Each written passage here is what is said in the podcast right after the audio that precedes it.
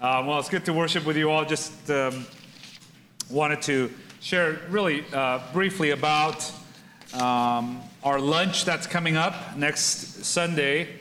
And uh, it's a day we want all of us to get together. And one of the things we want to just be a, uh, a nice, kind, friendly church. And so, in order to do that, we want to, we can't, you can't do that unless you interact together and uh, meet someone and talk to someone. And so, that's coming up next week.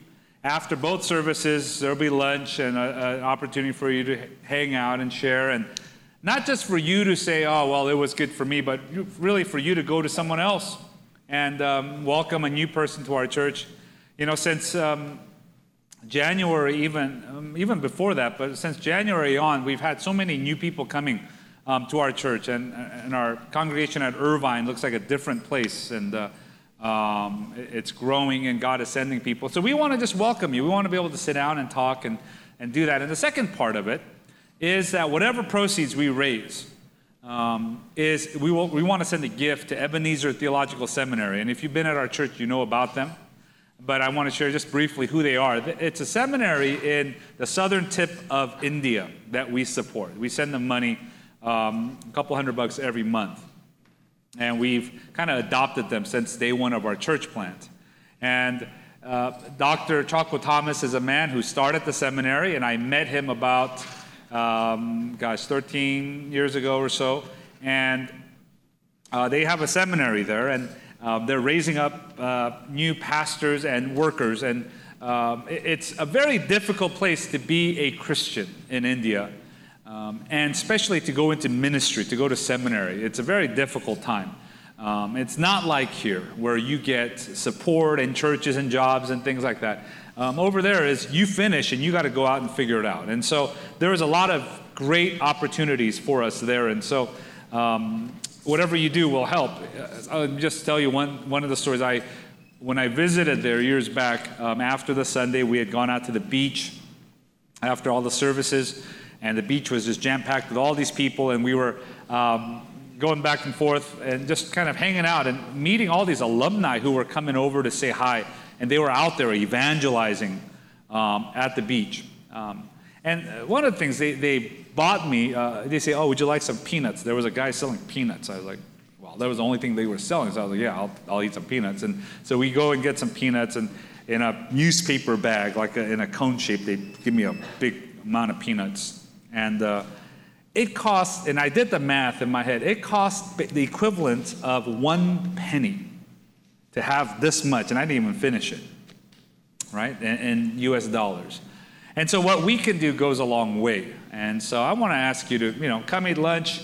It'll have a purpose behind it. You're going to uh, partner in that work. And really, our vision for Crossway, to be a church for all people, is to bring, uh, to be a part of the kingdom of God, to go and reach out to them, to partner with strategic partners all over. Um, and for you, for us who live here, to be a part of it. You might not be a full time missionary, but we want you to say, gosh, you know, God has given me this lot in my life, and I want to make sure a substantial amount of it is used, is given for the kingdom work. And so this is very important to us, so make sure you keep that in mind uh, next Sunday and join us. And the food is actually fantastic. So uh, make sure you come out and uh, join us for that. Today we look at this story, and the, the, there's a story of the people finally leaving Egypt. The plagues are over, the Passover had passed over, and now the uh, Israelites are coming out. And as they come out, what we see here is what theologians call a theophany. A theophany is a manifestation of God in, a, in, the Old Testament in a physical way. And so here, it, God is seen in two theophanies. One is a cloud by day, it's a cloud. He's a cloud. And then another is a fire, a pillar of fire by night. And I don't know what it means by pillar, whether it's it looks like a pillar, whether it's shaped like a pillar, whether it touches the ground so it looks like the idea of a pillar. We're not really sure exactly what it is, but we see that here. Right? And uh, can you imagine you are out in the wilderness, you're out in the desert, and there's over a million people now who are exiting Egypt. And as they are coming out, this cloud comes over them. Can you imagine what relief that is? Some of you are into uh, hiking, right? And the nice, the weather matters. Some of you are into running. I don't understand you, but some of you are, you do that and you pay money to run and you'll go get on a plane to go run. And, you know, so I'm like, you know, there, you know, we're praying for you. Um, you're probably praying for us. But um, think about it. the weather makes a huge difference. If you could get under some shade, the relief you get. Ah, oh, it's so nice. Can you imagine older people, women and men and grandmas and little children and newborns, and there's a million of them marching through the land, and this cloud, what it meant? Secondly, can you imagine the fire at night? You ever been somewhere where it's so pitch black where you can't see your own hand? It's really pitch black. There were no street lamps. And the fire by night meant there was warmth, there was now visibility, safety. And if you understand what fire is, you want at night in the cold to be in close proximity to the fire. You don't want to be far from the fire. You want to make sure your children are near the fire. And so, whether it's the cloud by day or the fire by night, if you departed from it, you felt it.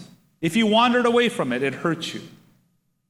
And the fire was guiding them through the night, and the cloud would guide them through the day. And this is the story that we're at in chapter 13. What is this about? It's God's way of taking people who are fearful, faithless, and He's changing them to become his people. Really, it's a story of us all. We go to God and we are fearful. We go to God and we say, You don't make sense on this. We want to argue with God. We want to debate God. We're not sure if we could trust God. And God, in His loving patience, guides us along. And that's the story here. All of us have blind spots. All of us think we know or we might know better. But really, God knows our blind spots. Think of the people who know your blind spots. They're wiser than you, and they love you. And so they're the ones that'll tell you, oh, you know, you got something here, and they'll tell you, well, you mean I was walking around all day and I had this thing here? What is this thing? You know, like, I don't know, but don't eat it. You know, like it's just a thing here. Um, it's, a, it's our blind spot. Someone that could see what we, could see, we can't see. And this is what we see here. You know, one of the uh, TV shows that I enjoyed, and I don't think it's on the air anymore, is a show called Intervention, and some of you have seen it. Um, it's a story they follow, a documentary where they follow someone who is addicted to some kind of substance. They follow them around. And they share their life story about this person, what they were like as a baby and what they were good at and as a child and you know what trauma they had in their life, what pains they had that led them to this addiction. And it shows the horrors of addiction. It shows the pain of all the loved ones around them you know, afraid of their child, locking, you know, trying to lock their door, getting things stolen, and all the things, the turmoil of it. And at the end of the story or the documentary, usually they have an intervention. They'll sit the person down with all the loved ones and a counselor, and they will want them to get into rehab. Um, and some do, some don't. Some have survived, a lot have actually passed away uh, from that show. Uh, one that particularly stands out that I remember was uh, about a young lady. Her name was Allison. And she was a pre med student. And because of the pains in her life, she ends up getting addicted. And she gets addicted to inhalants, um, what they would have for uh, like the duster, the spray thing that you would use on your keyboard. And she would inhale that, and it would give her a quick high. It got to the point that she would inhale sometimes up to 10 cans a day. 10 cans. Right? Um, I, I, I, after that, I hid my can of inhaler. I was like, I didn't know you could do that, you know, but I put that away. But it shows her, and it's a, it's a ter- uh, uh, terrible story. And at one point, she gets into a car accident, a bad accident, and the loved ones around her say, What if you killed someone? What if you hurt someone? And the response that she had was this She said, I don't care if I sacrifice the life of anybody else, I just need this now. And obviously, when you're watching the show and the loved ones who are around them saying, You have so many blind spots, you don't know what's going on, and they have the intervention, she's upset that they, they've kind of done this behind her back, but they talk her into getting rehab. And now you could find her online, and she's finishing her master's degree in psychology. She's, she's a counselor, she's helping people who are dealing with addictions. Looks like a complete different person. But from, to get from point A, where you are blind in your blind spots to get now to point B where Everyone around you sees this. This is what the story here of the uh, Israelites are. God taking a people who don't fully understand their identity and purpose, and He's guiding them along, saying, I have something better for you. Follow me. And we know, if you know Exodus, you've been in the church, you know that they waver back and forth. And you see the patience of God throughout the book of Exodus that we will see coming up. But here's that story the pillar of cloud by day, the pillar of fire by night to convince them that I am here for you. I know better. And what, what are these, what are these uh, the, the fire and the cloud, what do they mean? What, what what's the purpose? And um, there's five areas I want to highlight with us uh, this morning. One is the pillar of cloud or the fire or God Himself. Uh, number one is continually at work in us and through us and really for us. Whether we feel it or not, He is continually at work in us. And you are all here today at church. It might have been you thought your decision or someone nagging you or whatever it was, and you got to church today, or you had a responsibility, you had to come and meet someone. But ultimately, it's God saying, you know, I'm working in you. I'm going to bring you to this place. It, it tells us here in verse 17 that we read Pharaoh, when Pharaoh let the people go, and there are those words, let the people go. That's a very familiar saying. Uh, we've heard it all throughout. Let my people go. When God calls Moses, he says, Tell Pharaoh, let my people go. When, when Moses and Aaron approach uh, Pharaoh, let my people go. And it's, a, it's the same word. And here, when it's written in chapter 13, it is written in the, using the same word to let the reader know that God has been at work since he saved Moses 80 years ago. God has been at work whether you felt it or not, that he ultimately had let them let their people go. It was his purpose. Sometimes we think that God is only at work when I feel it. Let's say you prayed and you read the Bible and you felt like God spoke to you. Say, maybe God is at work this week. No, God is always at work in our lives, whether we see it or understand it or not. You know, last night uh, um, we had a dinner with our elders and their wives, and um, you know, it was just a good time of fellowship. Because usually when we talk, it's just, you know, like real business, you know, and getting things done. But this time when the wives come, it changes all of that. And um, and uh, we usually the elders we meet like uh, you know at uh, sunrise and on Saturday mornings to talk and pray and all this. But now as everyone looked nice and wives came and it, it kind of changes everything, you know, when the wives come. But anyway, we're, we're eating and enjoying ourselves and. You know, the nice part of it was, is the, you know, I said no kids allowed, right? Like you can't bring your kids. And that was kind of a nice part of it. Like we love our kids, but it was kind of nice. Like I don't have to worry about ordering bathroom. You know, like it's just, I just eat, right? Um, but naturally, what does our conversation turn to?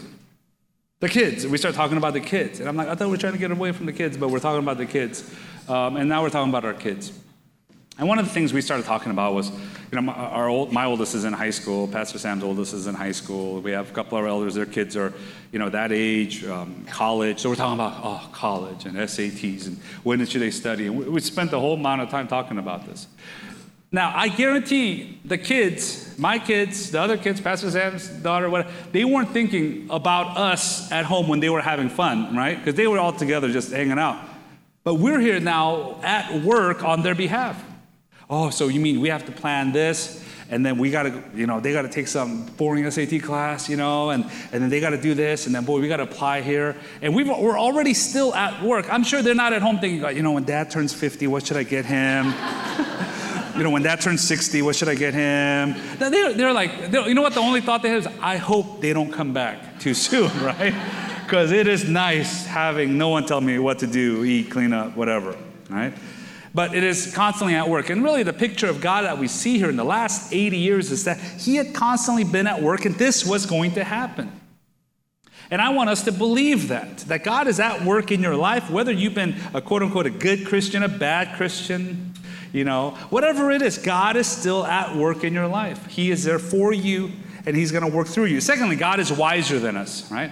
God is wiser than me. Can you say that out loud? God is wiser than me. One, two, three out loud. God is wiser than me. This is something we have to preach to ourselves. God is wiser than me. The next time you are frustrated, impatient, disappointed, worried, just stop and just tell yourself, God is wiser than me. It kind of just feels good just saying that. This is my third sermon. I, I said it every time, and it felt good every time I said it. God is wiser than me. It says here in verse 17, God did not lead them by the way, the second part, God did not lead them by the way of the land of the Philistines, although that was near. Let me just pause here. It's interesting. When you look at the map, you have uh, Egypt here, and they're trying to get across this way. Uh, but what God does is He leads them south. You know, Mount uh, Sinai is down here, and in the back of your Bibles you have maps, and He leads them south when their goal is here. And He leads them south in this way. And it says, God already knew what was ahead. God is wiser. He already knew what it would look like. God already knew what 2016 would look like for you. And he says, I'm not going to take them that way, I'll take them this way. And why? Because, secondly, not only does he know what's ahead, he knows us better than we know ourselves. Lest the people change their minds when they see war and return to Egypt. They were not ready. The Philistines were a strong people, they were not ready to go there. And he said, lest they see them and they're not ready and they go back. And he says, I'm going to, I have a plan for them. I'm wiser. And so we have to understand that God holds our lives. He knows us better than we know ourselves. Um, and He guides us along in this way. He's wiser than me. Thirdly, uh, He is worthy of our complete trust. A lot of us have a hard time trusting God because we're not sure is he worth does he really know better?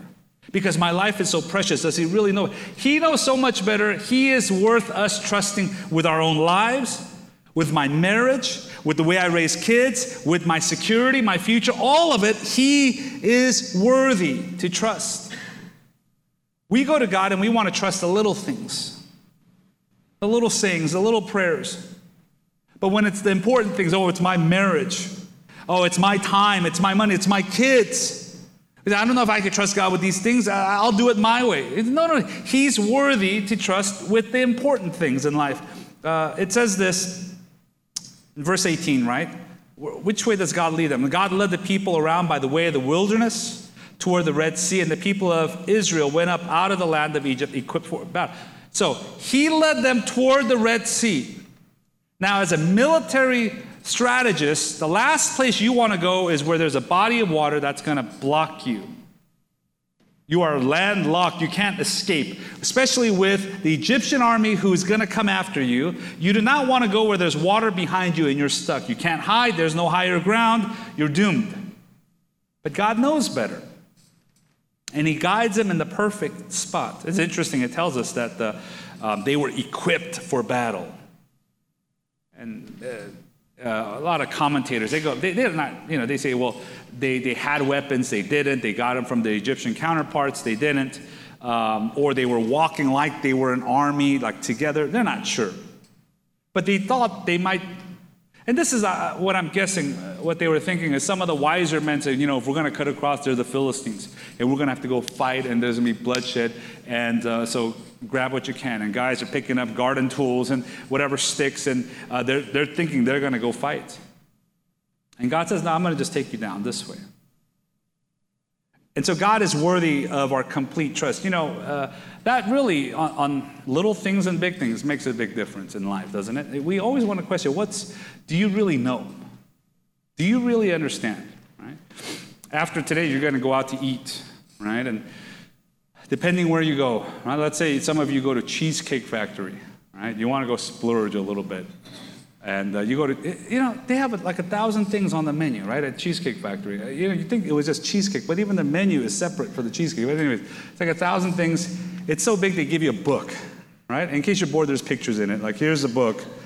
And so you're looking through and you're trying to figure out what to eat. And some of you are going to have this dilemma, right? You're going to say, oh, cheeseburger.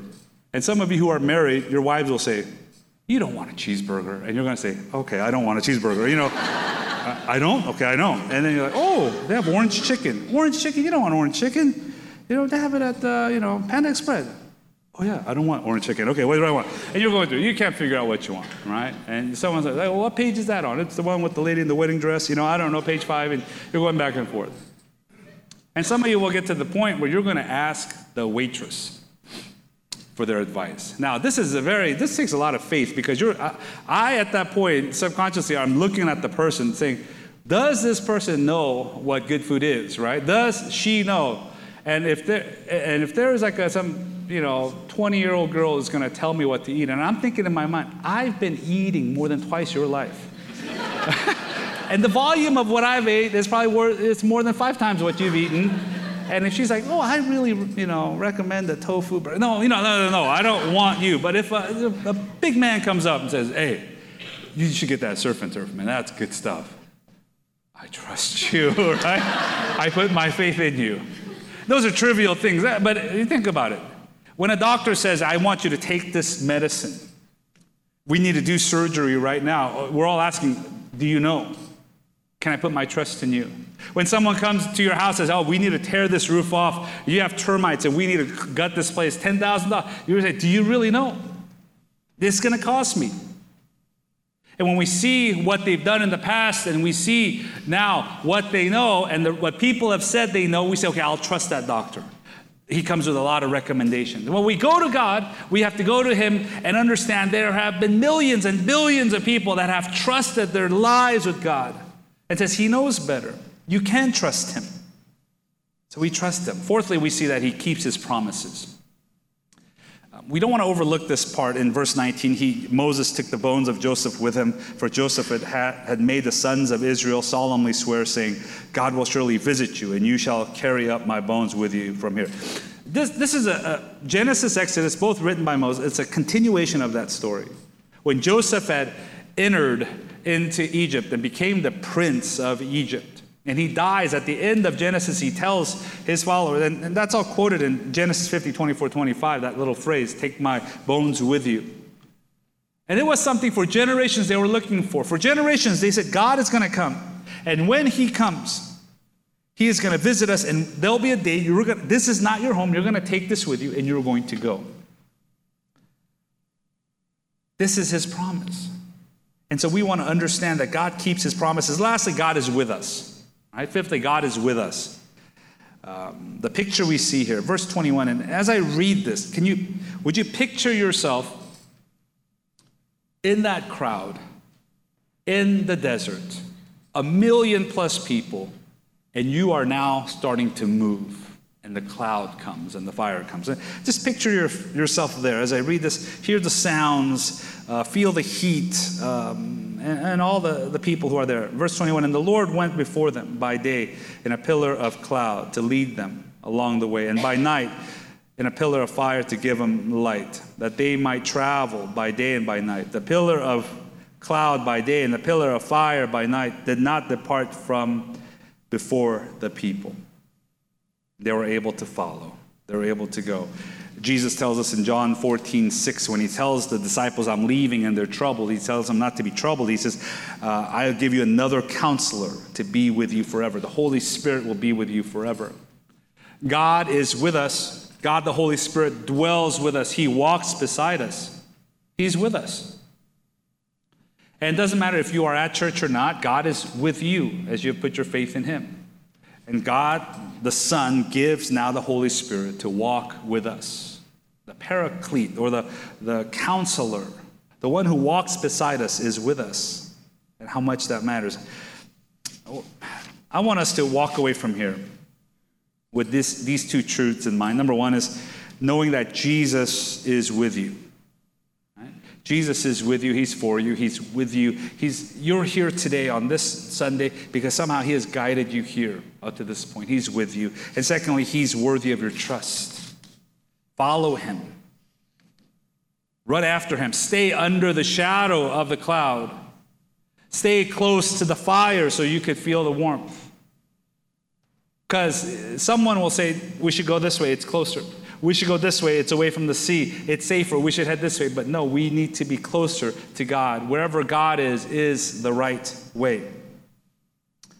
And I want to close with this quote from Henri Nouwen, and I want you to listen carefully to what he has to say. He says, Stop wandering around. Instead, come home and trust that God will bring you what you need. For as long as you can remember, you have been a pleaser depending on others to give you an identity. But now you are being asked to let go all these self made props and trust that God is enough for you. The root choice is to trust at all times that God is with you and will give you what you most need. Would you trust Him? Would you follow Him? Would you look to the cross daily and follow closely after Him? And trust that He will guide you to where you need to be. Let's pray together. Heavenly Father, we trust you. We need more faith, God, to trust you more, to follow after you. And so, would you give us that faith? Would you help us to see you like they saw the cloud by day and the fire by night? That the closer we are to you, the better it is. And God, as we have grown up a little bit, Lord, we, we fool ourselves into thinking we might know better. We rationalize often in our minds, thinking that we are smart enough. But God, you are smarter, you are greater, so we want to follow you. So, God, if you tell us to forgive, we'll, forgive them. If you tell us to give, we'll give. If you tell us to go, we go. This is what you want for us. So, God, would you help us now to trust in you? We pray in Jesus' name.